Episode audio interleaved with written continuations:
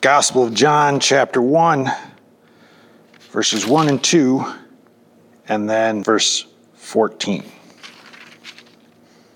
In the beginning was the Word, and the Word was with God. The Word was God. He was with God in the beginning. The Word became flesh and made his dwelling among us. We have seen his glory, the glory of the one and only, who came from the Father, full of grace and truth. Years ago, there was this trend in which people would take lyrics of songs, plug them into Google Translate, and have Google translate them into another language, say like Russian, and then take that Russian, put it back into Google Translate and have it translated into Mandarin, and then take it out, copy and paste that again into Google Translate and have it translated into Sanskrit, and then translate it again back into English, and then sing the song with the lyrics as translated from English to Russian to Sanskrit. And one of the first ones was somebody doing a recording of Let It Go, using these lyrics, and it went, give up, you cannot do it back in. So some got lost in the translation along the way. So you can look these up. Some can be quite funny. But it's a silly exercise that makes a serious point about how languages work, how languages operate. Translation is not as simple as taking this word in this language and replacing it, this word, with that language. Something gets lost. There's a 19th century Italian proverb that says, traditore, traditor. Totally nailed my Italian there. But anyway, it means the translator is a traitor, right? Because the translator only presents you what you think the author was writing. Now, that's overstating it, but that is a legitimate concern. It's certainly a concern within the religion of Islam. According to that tradition, if you don't know the history, Muhammad, was in a cave, and the angel Gabriel shows up and starts reciting to him these scriptures. And over a 23-year period, these words from Gabriel are compiled into what is now the Quran. And what's interesting about the Quran is that we can all read translations of the Quran, but those translations are not considered the Quran. That is not the word of Allah. Because in order to hear the word of Allah, you have to read it in its original language. You have to read it in Arabic. Only then are you hearing the word of Allah. Now, within the Christian tradition, this issue is a little more complicated. We all agree that what are called the original autographs, say Paul's actual letter to the church in Philippi, known as Philippians, that the autographs are authoritative. Unfortunately, we have none of the original autographs. We have copies of them. We have copies of them. And then that's the basis for our translations. Now you think, well, man, if it's copies of copies, can we have any sense that what we're getting is was actually written? Yeah. Because, for example, just this spring, fragments of the Hebrew Bible were found among the Dead Sea Scrolls that were 100 years older than anything else we had. And it turns out the differences between that and what we had, very minor. So, even though they're copying these things by hand, they're very attentive. But there are places where discrepancies come up. And then, we have to make some choices. The oldest copies of the Gospel of John don't contain the story of the woman caught in adultery. What do we do with that? Or the oldest copies of the Gospel of Mark end with the women fleeing the tomb. not having encountered Jesus. And then we get, after that, then we got to start translating this stuff. And I don't know if you know anything about the different Bible translations, but different Bible translations sort of take different approaches to that process. There are ones that claim to be word-for-word translations, like the New American Standard Bible. And then there are others that say, well, we're more thought-for-thought translations. We sort of take the thought and translate that. The NIV, more thought-for-thought, less word-for-word. And a lot of people are like, whoa. I'd rather have word-for-word. That seems more accurate, but is it really? I mean, for instance, how would you translate como se llama? Come on, Spanish. Anybody? Spanish? No, it's what's your name? That's how you ask your name, right? But a word-for-word translation would be, how do you call yourself? I mean, that could be what's your name. But, like that doesn't really get at what, no, it's just asking for your name, como se llama. So a word-for-word translation there, anyway, it's not as accurate. But it's complicated. We still claim, when you're hearing this, you are hearing the Word of God. Well, why, in spite of all these complications, would we say that? Why don't we require people to read it in the Greek or whatever? Well, it's in part due to what John is saying in this chapter. What John is saying is the Word ultimately doesn't exist as words on a page. It's not text. The words on the page are pointers. They're portals to the Word, uppercase Word, right? In Islam, the Word came into existence over this 23-year period in the 7th century. But we believe that the Word has been there from the beginning. The Word was with God. The Word was God.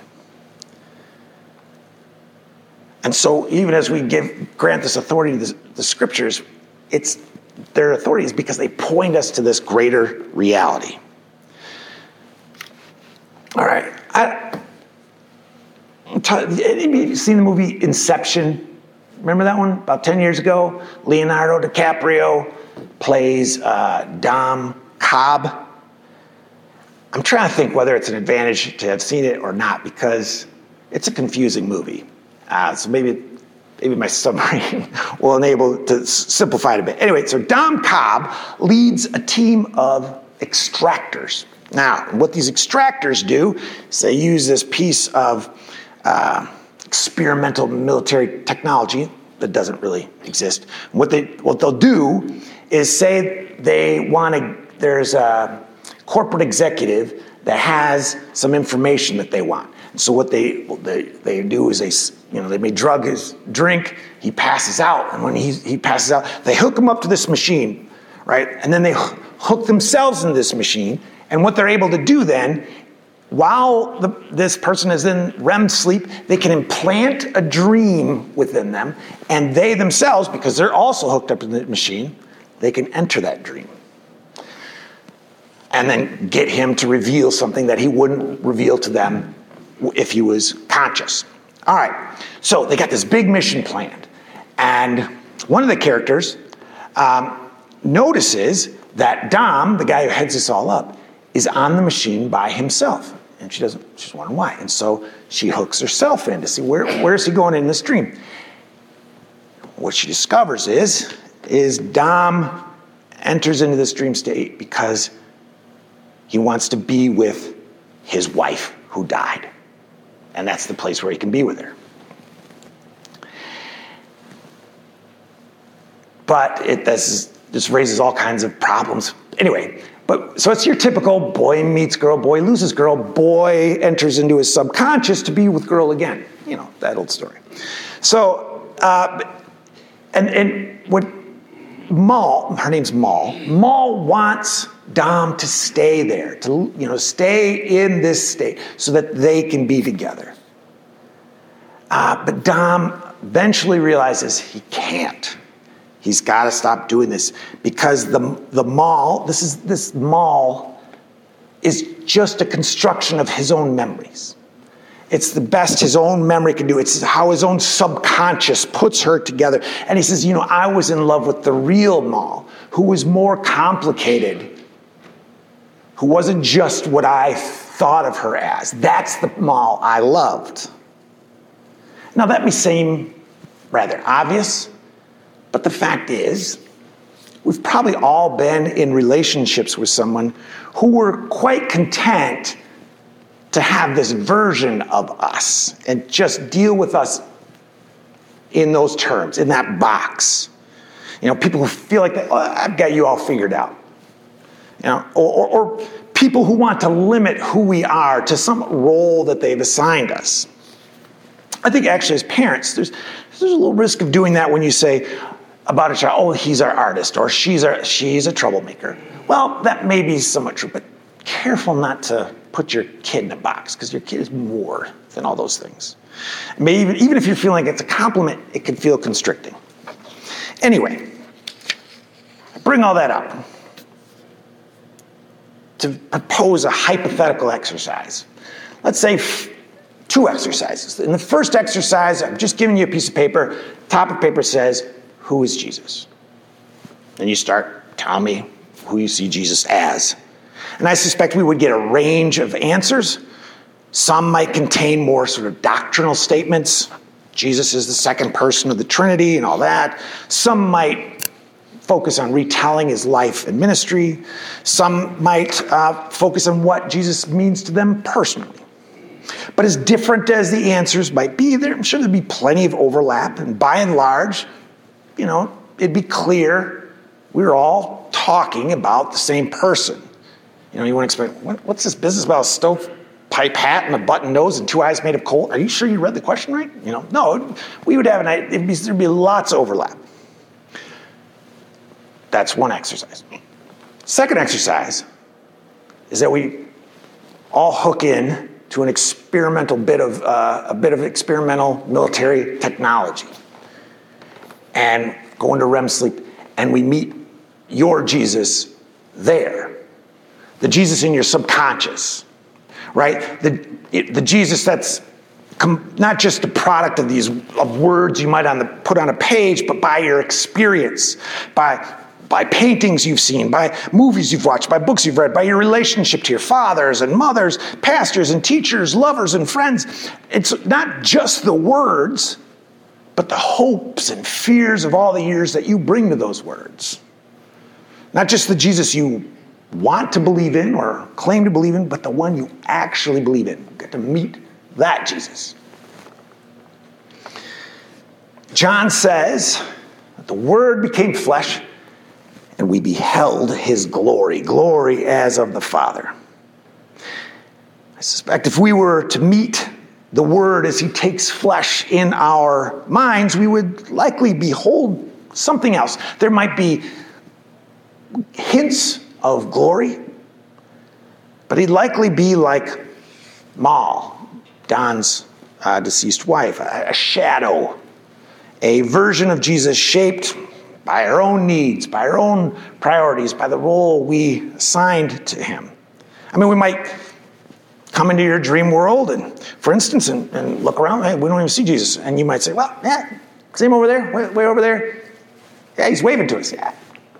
And you're like, will he come over? No. It's best that he just sort of stays over there, right? Because maybe your Jesus is somebody, you want him to be friendly, but to keep his distance. Or maybe you say, you want to see Jesus? I got to rub this lamp. And then Jesus is like, that was my genie impersonation. That's pretty good, right?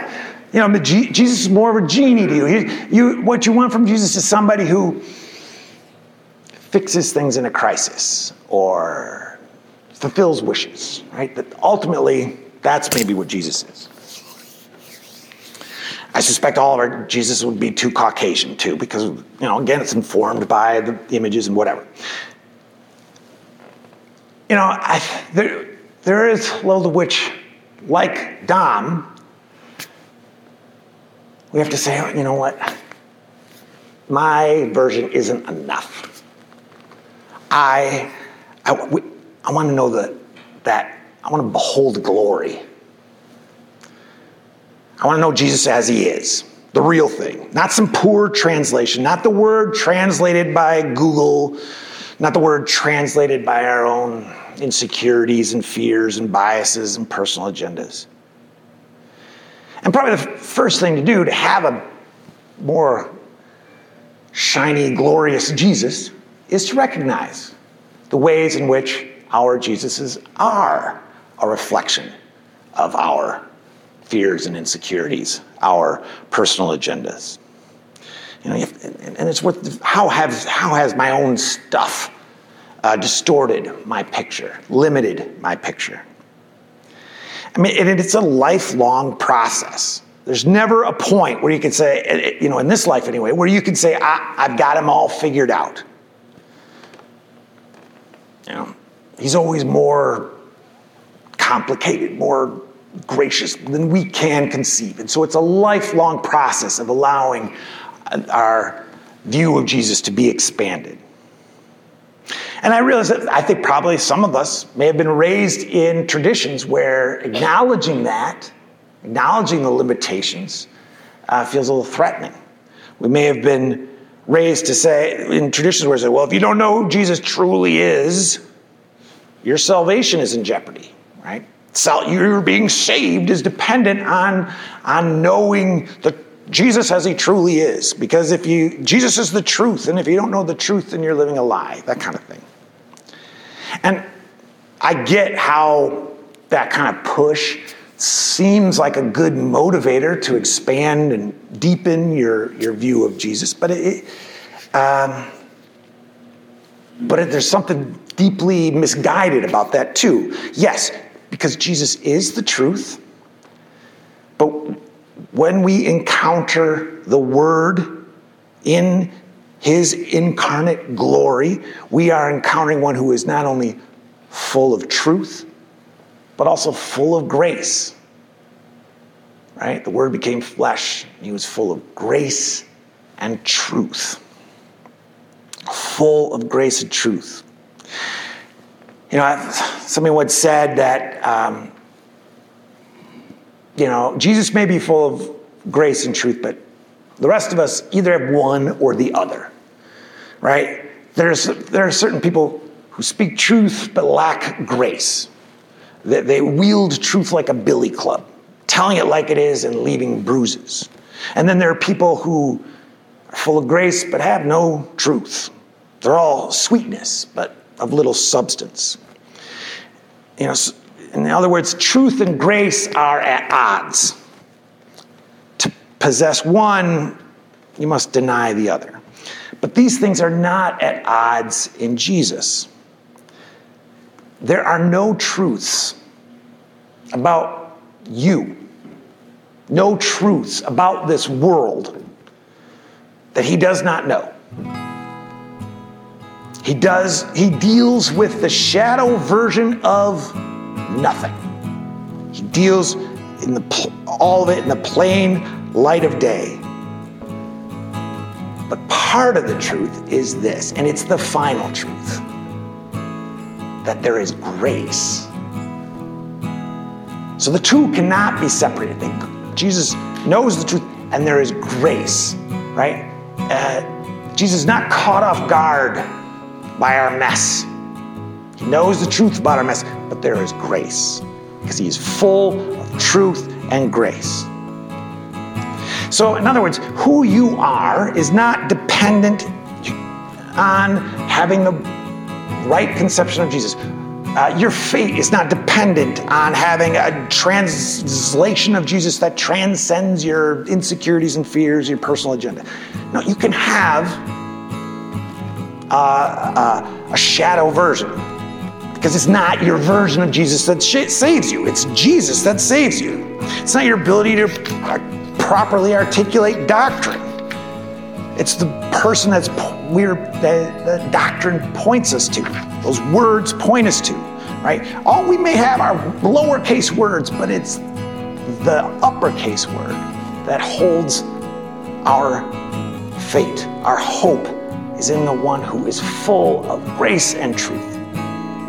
But then you say, well, why does it matter what we think about Jesus? Well, because we don't want our insecurities, our fears, our personal agendas to limit our conceptions of Jesus.